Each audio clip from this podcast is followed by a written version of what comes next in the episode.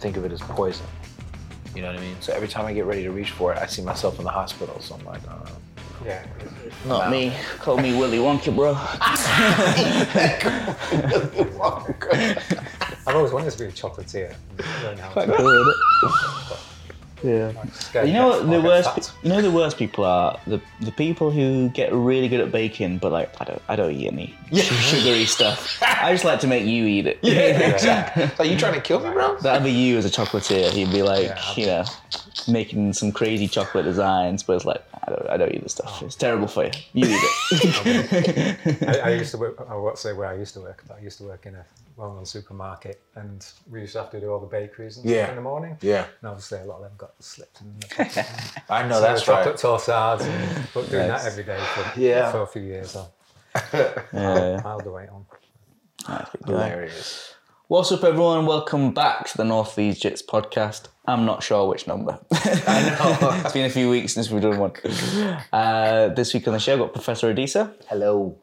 And we've got Coach Mike Burton here. Hello. I believe the only purple belt in the academy right now. Yeah. Which is very cool. When we did the feedback form recently, we had some people ask for more of the kids' coaches to be on. So I thought that's a good idea. We used to do a lot of that, and then we stopped for a while, and then we've got a lot more kids' coaches on now. And then I think at our team meeting, one of the people said, "Wow, we need to have Mike Burton on. He'd have a good story." Okay.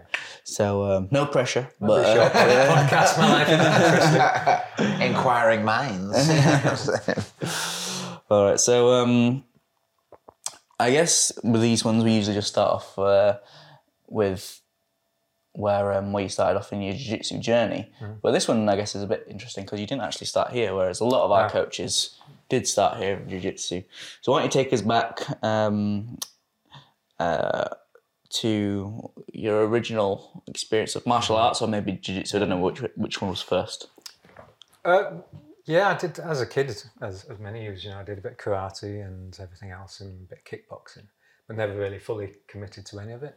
Mm. And then, I ended up, because I was just saying, I was about 16 stone, and so I took up Muay Thai, and in a couple of years I lost 5 stone. Wow. And just for conditioning, not to spar. Yeah. I didn't want to pay to get punched in the face. And was this here, or was it in London? Where were you? In Leeds, yeah. And and then I got into that, and then obviously got into going to the gym and looking after myself a bit more. But I still never felt fulfilled just going to a gym, just lifting weights. And I'd always, if my work got in the way and going away and doing photography, I just always went backwards. And you never felt like you were progressing. You lose weight and you get in shape, and then the discipline goes, and you spend a month of eating rubbish, and I had to stay in that routine. And I wanted to find something that would still keep me fit, right? That I would feel like, regardless of a month out, something I was still going to be developing and progressing. And I think it was about 2016.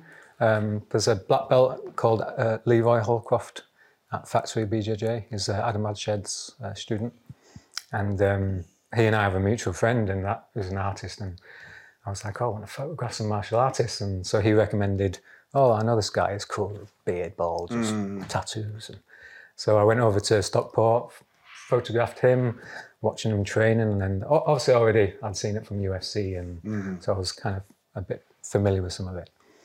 And they recommended GameFight, where to go to train, and I remember contacting Mabs, our professor, but still, it was that anxiety of trying something new, and it took me probably 2 years till 2018 to decide, okay, I'm going to just go and do it. My condition was dropping again, and I thought I need to just start something. And I deal with quite a lot of anxiety, so it was kind of a bit hard for me to just jump into that. And then just one day I just thought, just do it. And first class, I was hooked. That's cool, isn't it? Yeah, I got beaten up, but it was fun. So, I mean, there's a lot there for people, obviously, that might not know, you're a photographer by like profession, right? Yeah, yeah. How did that start? Well, I didn't want to be originally. I've always liked film and photography, but it was always more of a hobby as a kid growing up, you know, watching Spielberg and things, but I never thought of it as a career. I wanted to be a professional basketball player. So I played for Leeds. I went to California and played a season at university there. But yeah, I wasn't good enough, wasn't tall enough. Couldn't jump. Stepping on Mike. But back then, you know, I was talking like 2000. We were watching Woody Harrelson in the White House. That's me. I sucked. I could just grab the ring, but my hands were too small to palm the ball. And, but yeah, I went over there and thought, just give it a try, you know. But you never know if you don't try. Totally. But without a scholarship, it was financially expensive. So, and even 20 odd years ago, it wasn't easy. So I just ended up after a couple of terms deciding to. I was studying physiotherapy as well. I decided just to travel across the States. Went from West Coast all the way across the East Coast on the train. Took like 5 days from San Francisco to New York. That must have been fun. Just sitting in a regular chair. I didn't have a cabin or shower. Just going into the toilets to wash my best, you know. You know, hardly any food, and I kind of struggled with that because I. Wait, so it wasn't like one way you'd stop and get off and then spend a day somewhere? Twice, like in Colorado. I'm thinking like Euro kind of trains where you stop off for a few days somewhere. Yeah, just 2 stops the whole journey in Colorado and Chicago. Wow. And so when I was in Chicago, I had about 5 hours to do the Sears Tower and go to Michael Jordan's restaurant. And was it good? Had to be done. Yeah, it was good. And and then got to New York, and New York was amazing. I was by myself, but I kind of definitely grew because I was quite a shy, introverted kid. Mm. And, how old were you at this time? When I went there, I was 2000, so I was 22. Okay, right. Yeah, so. And had you been to university or? No, I'd been to college, did sports science and everything, and just went that sport route. Didn't really know what I wanted to kind of go and do, but as long as it was to do with sport, basketball. Hence, that kind of led me down the physio route. But then when I came back, I was like, I don't know if I want to do this now. And I didn't want to wait another year because I couldn't get in through clearing. And I thought, another year of waiting. And so I ended up just, because prior to that, I was working in Chapel Allerton Hospital as an assistant physio, just in neurology ward. Well. So mainly dealing with stroke patients. So I've always worked in care as well. So it just seemed a natural transition. And... but yeah, it was physio. It wasn't something that kind of. Maybe I just felt I had to do it because it was just a natural progression with the sport and everything else and my interests. But maybe it wasn't something I had much desire to do. So when I got back, I ended up just going to film school, and it was like the guinea pigs. It was the first year of this particular course. It's called Northern Film School, and did 3 years there, just doing student films and having a laugh and. Left there, first job was on Emmerdale as an assistant stage manager, so it was just kind of more continuity, helping actors with a dialogue and that kind of thing. I'm curious to know if Adisa knows what Emmerdale is. No, I'm just listening. It's like a sitcom. Well, it's not a sitcom so much, it's like you heard of Coronation Street, EastEnders, that kind of thing. It's like it's on 3 or 4 times a week. It's these half-hour... So it's the Yorkshire version of Two and a Half Men. Okay, excellent. Excellent, yes. So it was it was okay. Long hours, 6 days a week, 12-plus-hour days. So it wasn't kind of going from student to that. It was kind of complete contrast because as a student, it's just a laugh. Yeah. You're making films and going to film festivals and stuff, and then it gets serious and boring. So, I did that and then obviously met my wife and... Kids came along and I had to be responsible and get a proper job. And I did that on and off for just got a regular job for about 6 years. And it wasn't until my stepfather was 50, passed away of cancer. It was kind of that moment of life's too short, do what you're passionate about, do what you love. So I just got into photography and film again and just started freelancing. That's beautiful. Shooting events, working for a few production companies, doing stuff for the Olympics, for the London Games, for National Lottery. And then what did I do? Yeah, then that died down and I started assisting photographers and working on, traveling around the world, working on for brands with Reebok and Adidas, or Adidas, whichever you pronounce it. And yeah, and that kind of just took off and everything. That's awesome. And yeah, just assisting. And then after the assisting, I went up, did it alone, doing a lot of this video production work on just for events and that kind of thing. But obviously since COVID, right, that's kind of dried up with the events. And now my focus is more on my art. That's beautiful. So I just want to just keep developing my work, and it's doesn't pay obviously, but maybe one day start selling prints. How many? You got Rufus and you got another boy, right? Yeah, Rufus and Oliver. Rufus obviously trains here. He's 15. Yeah. Oliver, was 28 when he was born, so it was a bit of an adjustment from having, because I was a student late, so I stopped being there. I left film school when I was like 25.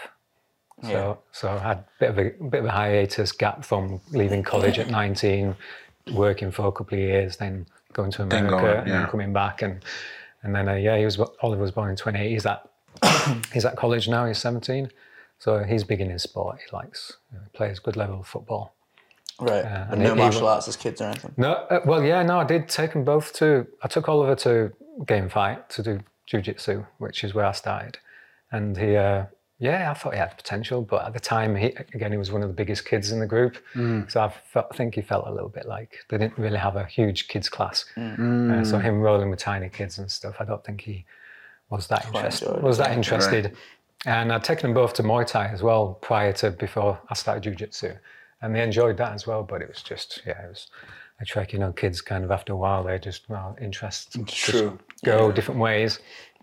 And but Rufus starting here, it's nice because he and I never really had that connection where Oliver and I, with the sport and him being very athletic, it was always every Sunday league football, we always had that shared interest. And now Rufus just one day just said to me, "Can I come and watch your class?" I was like, "Yeah, sure." It wanted me to show him a few things. The next day he came down, watched the class, and I think he got talking to Professor Mike, and he convinced him to come do a trial class, and then he's got hooked on it. That's as well. Beautiful. And so it's nice that at home, we can talk about jiu-jitsu and drill together. And I think it's giving you like a bit of a different relationship with him then. Yeah, it's nice. Yeah, it's definitely a bond's kind of growing a lot more. Nice. Yeah. And how long do you think before he starts to, give you a real challenge? Maybe, I don't know. Well, he's bigger than me now anyway. You can see his legs He's lanky. No. He's lanky. And it's interesting him being like, "I'm so sorry, I thought I turned that off." Him being like a premature child as well, and how he's just like he's bigger than his brother. It's right. Yeah, and he's taller than me as well. But he's never particularly been into team sports or anything. He's always been very, he likes his art, likes drawing. Yeah. Obviously gaming, like most kids. So for him to start to show a bit of an interest in this, and because for a while I think they both used to give me digs like rolling around with sweaty men, and I'm like, it's not like that, we're not cuddling. It's you wouldn't be saying that if you come and you're getting really naked choked, but he's getting into it, so it's nice we've just got that shared. Yeah. So you go to your first class at GameFight, you really enjoy it, and then what happens? Did it get you? The proverbial hooks to get into you? That was really different because it was, it wasn't structured like it is here in the sense of it was, you kind of thrown to the wolves, So even as a white belt, 0 stripes, you're rolling with blue, purple, brown, black. Yeah. You're getting a good hiding, which I think is a good test of your character. That. Like with a lot of people here, especially the white belts, you come in every day and you're getting beaten up by the experienced people, and it's kind of, you think that would suck, but you still got a smile on your face and you're enjoying it. I think my first role was with this little Polish woman, and I think she was a purple belt, so I respected that. She'd probably been doing it a while and she knew a few things, but the male ego was like, "Can't beat me up." And about 5 minutes later, I was humbled. She came. I was like, "How did she do that? How did she control me like that?" And so straight away I was going like 4 or 5 times a week, quite intensely. But again, maybe too much too soon, picking up injuries along the way, and It kind of slowed my progress a little bit. But that's a real thing, right? That too much too soon, but trying to convince someone of that at the time is a nightmare. It's really hard. It's like, no, I'll be fine. I'll be fine. I'm not getting injured and I won't burn out. It's fine. That's it. And I started at 40, so it's kind of like not the easiest time to start as well. And, and I wish maybe I'd started that couple of years prior when I was in much better shape physically. I was in the gym 6 days a week and lifting and a lot more athletic than I was when I started. So I think maybe that would have helped if I kept on going to the gym with the injury prevention, which where I'm at now with all my chiropractor and physio appointments and stuff, which I'm seeing today, just for the aches and pains, just trying to get myself fixed. And then speaking to like Johnny and Sam about conditioning and trying to, you know, put a bit of size on and protect your joints. Yeah, because obviously as you're getting older, the muscle is, you know, losing the mass, and it's such a big deal. And focusing on the nutrition as well, and just trying to implement that. And so I was reading, and I think Gracie Barra posted something the other day. Lucas Valente, is it? Oh yeah, yeah, talking about nutrition for jiu-jitsu, and it's quite an interesting article. But then again, you know, we're not professional athletes. You know, what works for one doesn't necessarily, you know, I'm a fan of like Mikey Musumeci, but eating a 7,000 calorie pizza once a day probably isn't, I'm just probably going to go balloon because I'm not training 12 hours a day like here. So it's that perspective of what would work for me. You know, you look at your role models and you want to kind of emulate them, but it's a bit unrealistic when we're, majority of us are just enthusiasts, and it's true. It's a hobby. Yeah. It's true. Yeah, and it's also like, I think convenience is a big factor.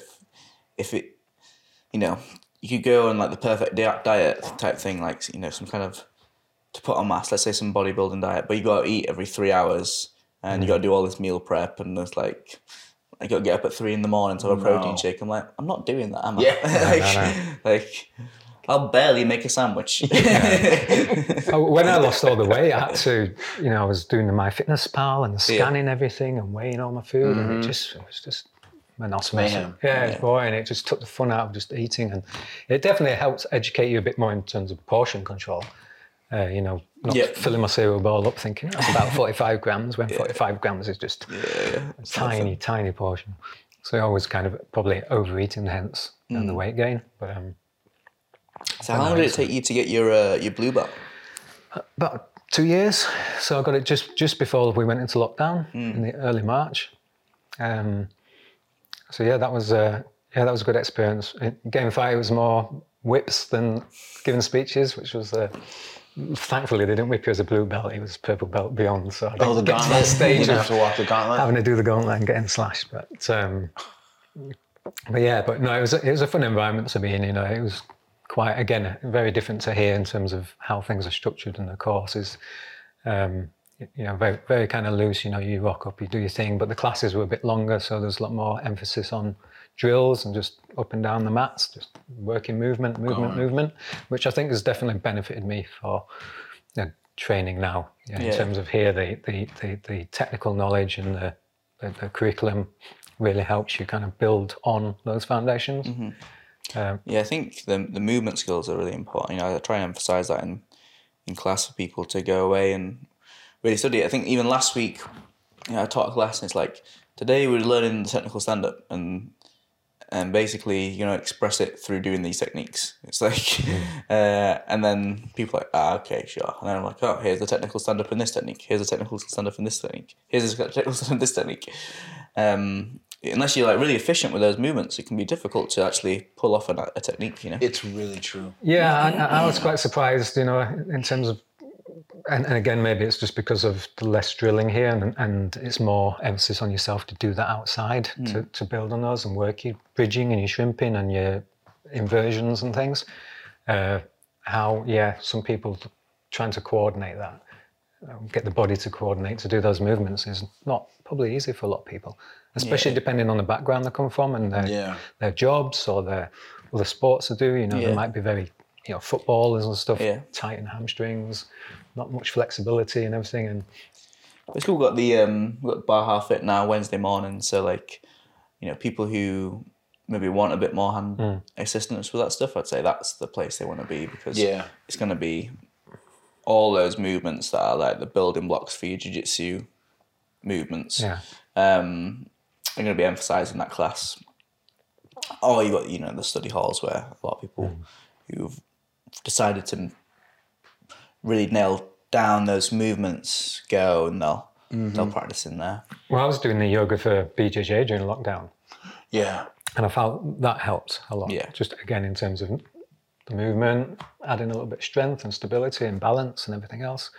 But I'm quite into all that primal stuff, the gymnastic really and cool. natural and all the bear crawls and things. And it's, I'd like to do that a little bit more. Maybe go on a course or something. And again, just for more of my personal development, not necessarily just to make me better at jiu-jitsu or to move better, but something I'm going to check off the list. For sure. So if you don't mind asking, like, what was the catalyst for you to then leave GameFight to decide to go somewhere else? Partly career and everything. It was impacting me getting down there. And then after lockdown, I was going from training 4 or 5 times a week to getting down there once, twice. And I think my motivation started to slip. And it just got to that point of, you know, as much as I kind of loved training there and the people and developed a nice small group of friendships, not maybe to the extent of here with the community. Right. You know, there's very much people always reaching out to you and you're always catching up with people. You know, slightly different there, but you know, you had your little cliques and things. I just wasn't getting down much, and I think I didn't want to lose that passion. I didn't want to stop training. Yeah. I wanted to keep developing, and this is on the doorstep. Right. So it just seemed so much more convenient. And, you know, obviously you hear different things and not sure, and obviously it's always quite anxious to walk away from somewhere that you've been familiar with for 3.5 years. Yeah. To then tell them, I'm going, and... It felt hard, you know, because you want to be kind of loyal and everything else, but at the end of the day, it's more about your personal development and your journey. So then I thought, you know, I'll just come and give it a try. You know, if I don't like it, then there's no commitment. Mm-hmm. And yeah, I came to that one trial class, and yeah, I was buzzing. It was the people, the community. You really feel that kind of spirit here, and you know, and as well in terms of the curriculum, I felt like that would have helped my jiu-jitsu. Since coming here, I felt like I've gotten better technically just because of the curriculum, because it's not just like one day you're doing this, the next day you're doing something else. You're following that structure the whole week, and that helps you kind of build on those foundations. And I certainly think it helps round out games, because like if you just follow what your instruction naturally wants to do, then you'll kind of emulate the things that they're good at, because we all just want to teach the things that we're good at, really. Of course. When it comes to a Mount Week, I'm like, fucking that's it. Well, that's it. There's some things you teach here where actually I'm like, this isn't my strong point. You know, you're playing Spider Guard or Turtle or something. And last week I was teaching Spider Guard into like 50-50. I'm like, I don't ever play any of this, but it's like good to just know that it exists, right? Well, and know that you can have a kind of a sketch of how it could be. You know what I mean? If you wanted to play it, this is what I should do if I find myself here. Yeah. And I think it's important to kind of learn and try all those things, because eventually you get to a stage of, as a purple belt, of trying to have a game plan now and develop a style. And you're not going to know that without trying things. And that game fight was very individually led in a sense. You know, you came to class, but, you know, you were studying content, you were trying new things, but then you're trying things in a way where, you know, you're practicing bearing bolos, and it's, you know, possibly not doing them right, or not doing them the right way, or those little details. So since coming here, you know, a lot of the techniques I've done before, but then there's all those little polishing up the technique with the grip switches. And so now I feel like I'm chaining techniques together better. I'm seeing the movements, I'm seeing their reaction, I'm seeing where I need to go next. If they grip me a certain way, I'm seeing what's what's coming, or what they're trying to do. But I'm still yet feel like, this is where I'm going, you know.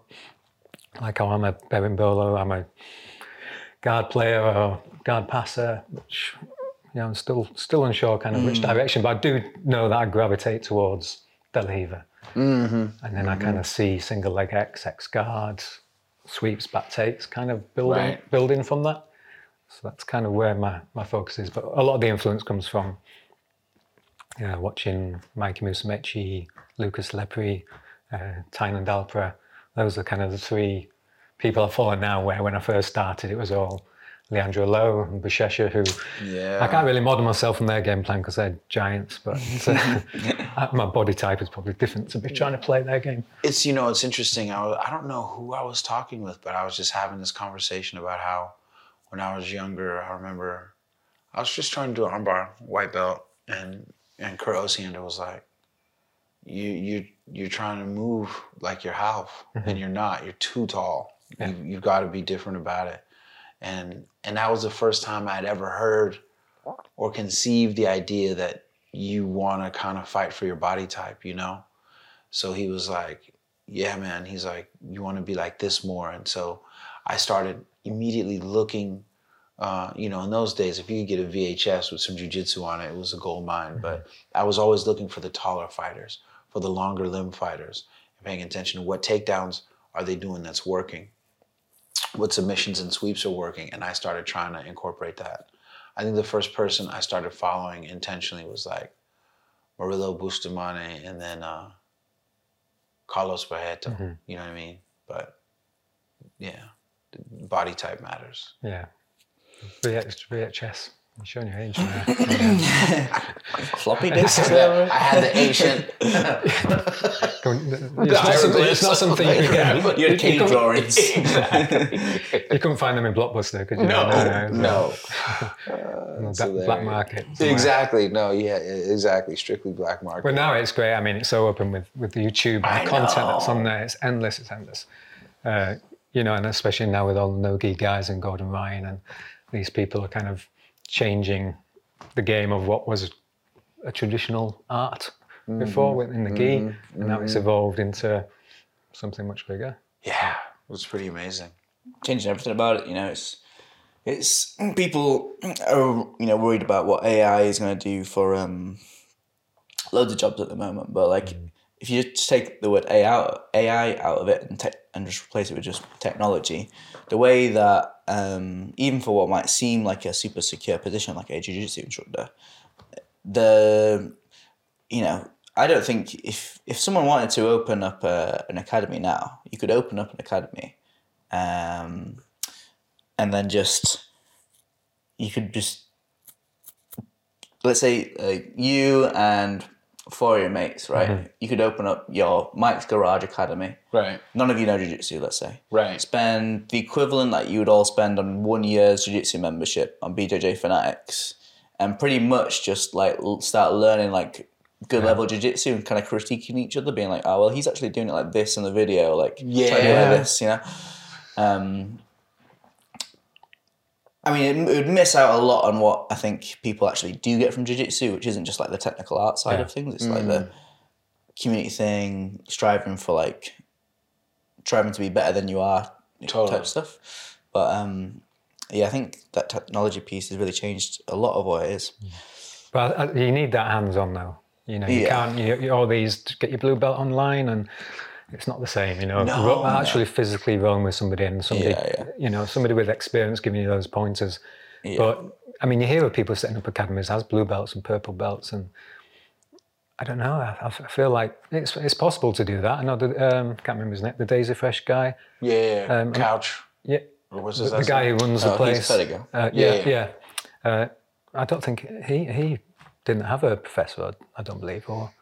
That might be right, yeah. Or how he started. Yeah, I don't know the story, actually. Started off, but I mean, look again of the quality of fighters has developed. Yeah. Doing it in like a garage or something. It's, I think on your point about the body type, also having a big part on your jiu-jitsu, I think also your personality type has a big part. Yeah. And I was telling this to someone at some point, and they kind of like scoffed, like, oh, like I was making it as a joke. I was like, no, I'm not joking. Like, if you... To make it just so like, just because there's easy archetypes in like the Marvel superhero universe, right? Right. Like Thor would be a pressure passer, right? But Loki is gonna be like, you know, he's gonna be a guard player tricking people. Yeah, he's gonna be tricky back takes and around. Things like that, right? yeah, absolutely. And Odin's gonna be setting up traps and stuff like that. That's an interesting perspective. And wherever you, and those are obviously easy archetypes because they're very defined characters that they're supposed to be in their places. And, you know, none of us are probably as defined as that, but you kind of got to decide, like, well, where am I on that spectrum of personality, and, mm-hmm. and where does that fit into what jiu-jitsu is and what different parts of jiu-jitsu is? Like, am I kind of like a grind it out hardcore person? Am I going to be just like sitting in someone's half guard and just smash and pass?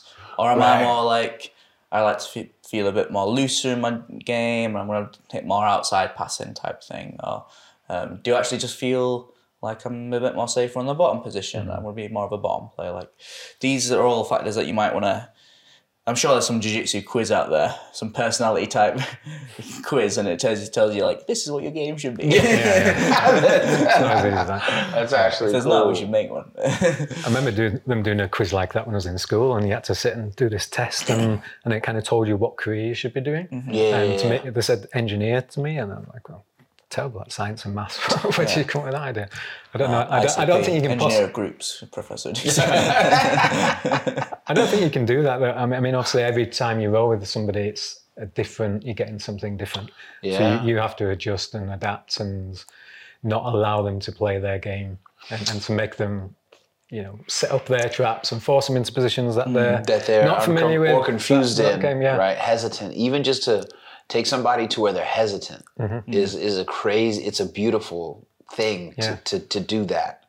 I think, funnily enough, then I'm not sure as another high ranking person in the academy, if you do this, I almost do the opposite with my jiu-jitsu. So I try and go into where other people are strongest, because if I just take, you know, relatively inexperienced people to the places that I'm strongest, it's like I don't really get much better at my stronger positions.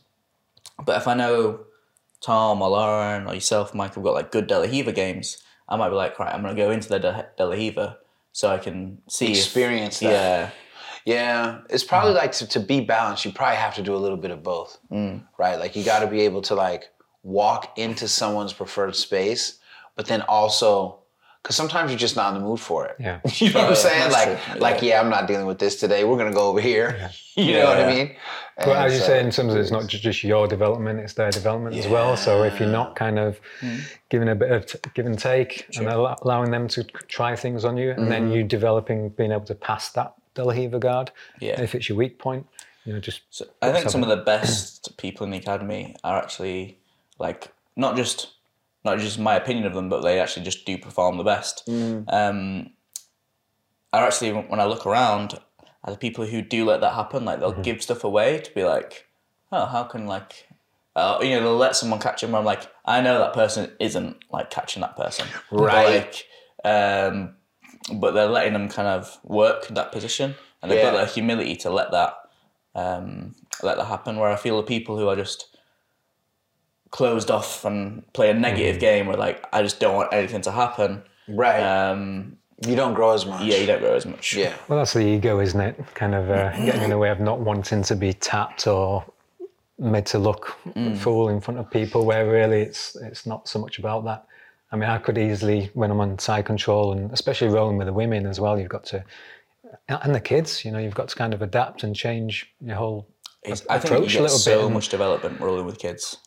It's so fun to observe and experience that, you know. It's playful as well, and it's not, you know, there's no, I'm going to smash this person. Yeah, I'm going to finish everybody. And with a lot of the, when we're doing the positional sparring, I'm definitely conscientious of that, when I'm with a woman or somebody less experienced, giving them an opportunity to sweep me, or at least not just go in there like full throttle and just give them at least just starting to drag some time to try to set something up before I pass or whatever. But we'll talk about coaching for a bit as well, but I think one of the best ways you can just improve your jiu-jitsu is volunteer to be a kids coach. You get to roll with the kids more and because there's just so many aspects of how it makes you better, because you're rolling with someone that really can't hurt you. You know, unless they're like Joe, Rufus, you know, that kind of size. They really can't really do much to you if you just, you know, you can muscle out. I imagine what it's what you feel it feels like to be Johnny Gratian for 5 minutes.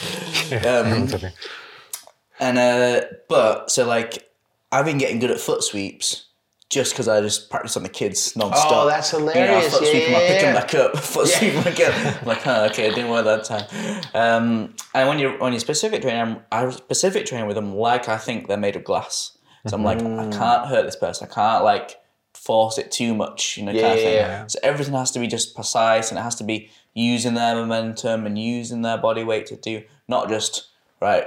I mean, hit the super gauge. Boom. Yeah. Exactly. It's just like boot them. And it really makes you focus on your technique, I think. You flow a lot more, don't you? You kind of just let things happen naturally. I also find working with the kids, and I knew this before I was here, but I'm experiencing it more because there's just more kids to experience it with, is I love how when they're not getting something, because they're young, and because they're in a good mood and they're happy, right? Like, you don't be like, no, you're totally doing it wrong, right? Not like I was like that, but you can't afford to be like that because you'll shut them down. Yeah. And at the same time, so that's the emotional part of it. But then the technical part is you have to speak simply, right? So that they get it. Like, you can't be like, all right, bro, check this out, and like go into this whole wormhole. Yeah. It's like they don't even know what a wormhole is. So you have to speak really clear to them and be emotionally upbeat so that they grasp it. And I was just telling somebody the other day, I said, I like these classes because I realize when I can convey this to them, I can convey it to anyone. Yeah. Right? If you can tell them how to do the armbar better, how to pass the guard, how to recognize their posture, like you can do it with any adult. Well, when you've got 400 odd students, you know, you've got to adapt as well and speak to people differently. And, you know, not everybody's going to react to being spoken to harshly as you would do the adults, and then with the kids, you know, it's got to be on a different level. Yeah. But even I've learned just from doing it, there's times where I'm saying stuff and they're looking at me like blank, like, what? On the platter? What? And I'm like, okay, I forget you're not there yet. You haven't been taught that. But yeah, generally when I'm seeing the kids doing it, I'm not kind of too bothered about really picking them up on the detail consistently. Yeah. I just want them to have fun and enjoy doing the technique rather than the grip wasn't quite right. But it's knowing the kids, isn't it? Like until they're at a certain, like Sam Dawson and Lakeel, who are like just about grey belts now. Well, Sam is a grey belt, Lakeel's I'm sure there soon. Like I can pick them up on like smaller details and they'll understand. Whereas for the majority of kids, I just want them to like grasp the basic, like the fundamental concept, and that's what improves you as a coach as well. It's like, or in any field, they say like when you really know something well, you're able to explain it to a 5-year-old, and we are literally trying to explain stuff to 5-year-olds. That's true. What can you break this quite complex topic down, a jiu-jitsu technique, and just give its what's the essence of the technique? What's the one or two things that are like really make this work? And how can I explain that to a 5-year-old, to a 16-year-old? And that, I think, really makes you think about what's going on in that technique and what are the bits they need to get. And, you know, I had it actually recently, this week with a new coach. Like, you don't need to like break, like they were literally just stood next to a pair, like correcting every little thing they did. Right. I was like, no, don't do that, because they're not going to, well, one, you're hovering over them. They're not going to enjoy the class. They're going to feel like they're constantly under pressure. I don't need them to get all the technique today. It's like they've got the rest of their lives in jiu-jitsu to get out. Yeah. So let's just give them like the basics right now. They've been training, these two kids have been training like a few months, like let them enjoy, let them fall in love with jiu-jitsu first. And we can make them legends later, you know. That's it. I really like that. Since coming coaching, it's helped me as well, because I'm looking at it from a different perspective. So when I'm seeing them rolling, I'm trying to coach them and tell them, you know, get this, get the unhook, or get this. Yeah. And before, I never really kind of looked at it like that, and I think it's helped me think a bit more tactically as well, especially when they're doing a little 1-minute rolls or, you know, the positional sparring of seeing things. So it definitely helps me develop as well. But because I haven't done a bit of coaching with kids at college, doing sports science and things, and obviously working in care. You know, so that's something else that helps working with people. But it's a it's quite a challenge for me. I haven't obviously had the opportunity to coach any adults yet, but maybe in the future. Is that something you like to do, yeah? Yeah, definitely. I mean, we've been doing, obviously helping people out in study hall and doing all that kind of stuff. So it's there, but it's not one-to-one, you know, so it's a different setting than doing it in a wide class. That's something, again, for my personal growth of getting over, you know, the anxiety of public speaking and you know, even coming here was quite, you know, anxious. I build myself up for it. But how come you decided to do the kids coaching as well? What was the philosophy there? Save money.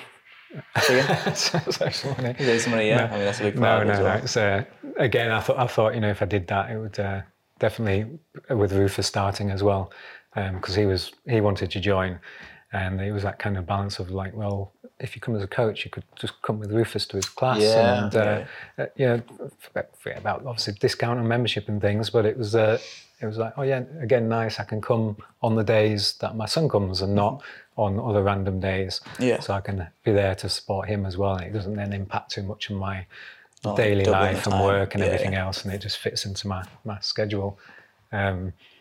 But yeah, it's different coming and covering the odd, because generally I'm doing the teens classes, junior teens. But now and again, obviously, I've been doing the little champs and LC1 and LC2. And it's quite, again, your approach is completely different. As you say, with the tiny champs, it's fun. And it's really nice when you come and you're, you know, obviously all the parents are here watching and stuff and the kids. And to know that they're in a safe environment with people who are, you know, I'm a carer by trade anyway. So. You know, I'm DBS registered, just so people know. And all the coaches are, as well. Yeah, they should be.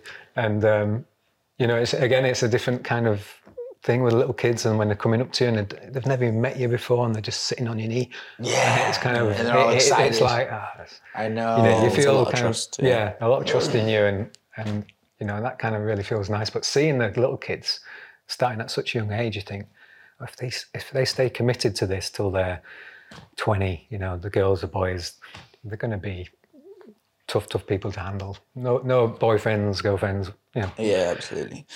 Want to be messing with them. But some of the little kids, Sienna,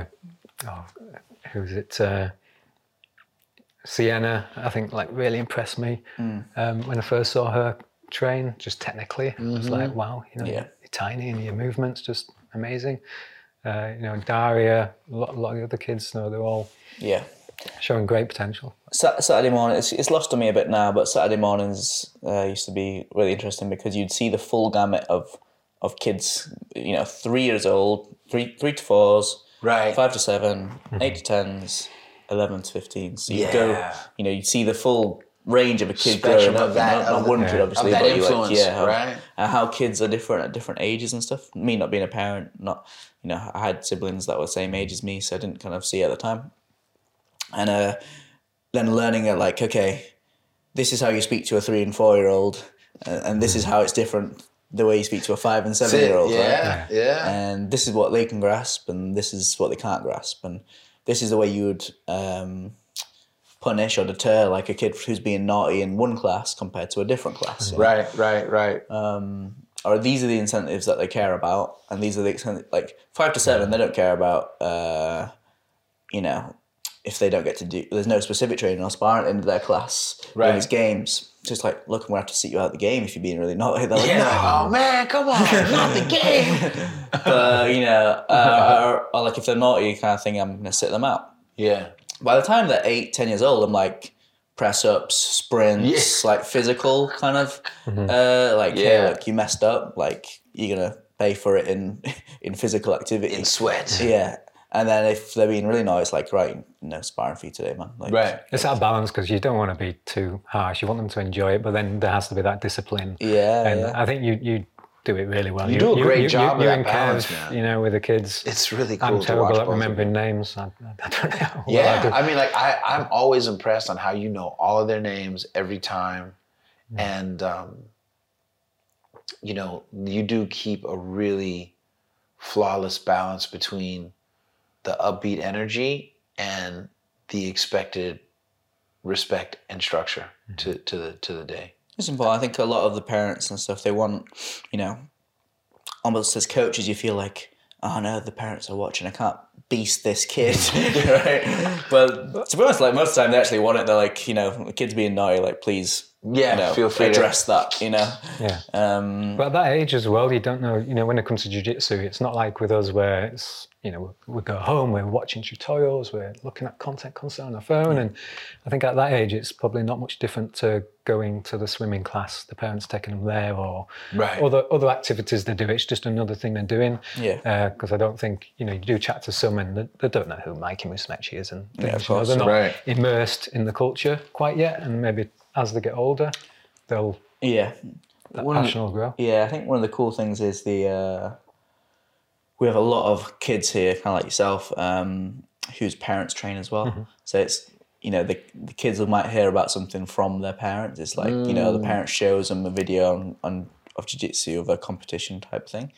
Whereas there are a few activities really that you can do like that. It's like you could go do like a parent kid swim, I guess. Right, right. But you ain't playing like 5-a-side football with your kid, are you? Yeah. You know, jumping on your kid's athletics race. But you can go home and, you know, do some proper jiu-jitsu with your kid. Or like, one day I'd love to have a parents and kids class here. Yeah, no, it's cool to observe that. And it's also, I think, interesting. Like, I was thinking about this a few weeks ago, just like, when I think about when I was young and whoever the toughest kids in my area were, it wouldn't have lasted 2 minutes with the kids out of here. Mm-hmm. Like 2 minutes, like seriously, like, and you're like, of course you're still talking about kids and kids fighting and what kid can fight at that age or should be fighting at that age. But, you know, when I think about it, it's pretty, the skill level is not comparable, period. But the thing that also makes me excited about that for these young kids, all of them, but especially the girls, is that their default setting for self-defense when they feel threatened will be using one of the most efficient ways to defend yourself on earth, period. Mm-hmm. That becomes their default setting. I mean, that's exciting to help cultivate in them, you know. It's a great art to have. You know, I think as a kid who was bullied and things, not having that self-defense side of it. I mean, even as an adult now, starting doing it, you know, I've grown so much more in confidence as well, in knowing that I can look after myself, but not just physically. And if I was in a situation in a fight, just also how it's helped me grow personally. Yeah, through just being such a chill person. Yeah, no, that's beautiful. You know, and as you were saying earlier, in terms of, you know, there's not many other martial arts that have a, you know, the culture around it. Like there's a code, and that you find yourself immersed in. You're not just training martial arts and hitting pads and stuff. It's more about the people and community. Yeah, so it's like a Tuesday, Thursday growth, right? Yeah. Experience. You know, and I felt definitely now, and still, there's growth to be had, and I still want to implement other things, which I'm inspired by role models, yourselves, other people I see online, where I want to kind of.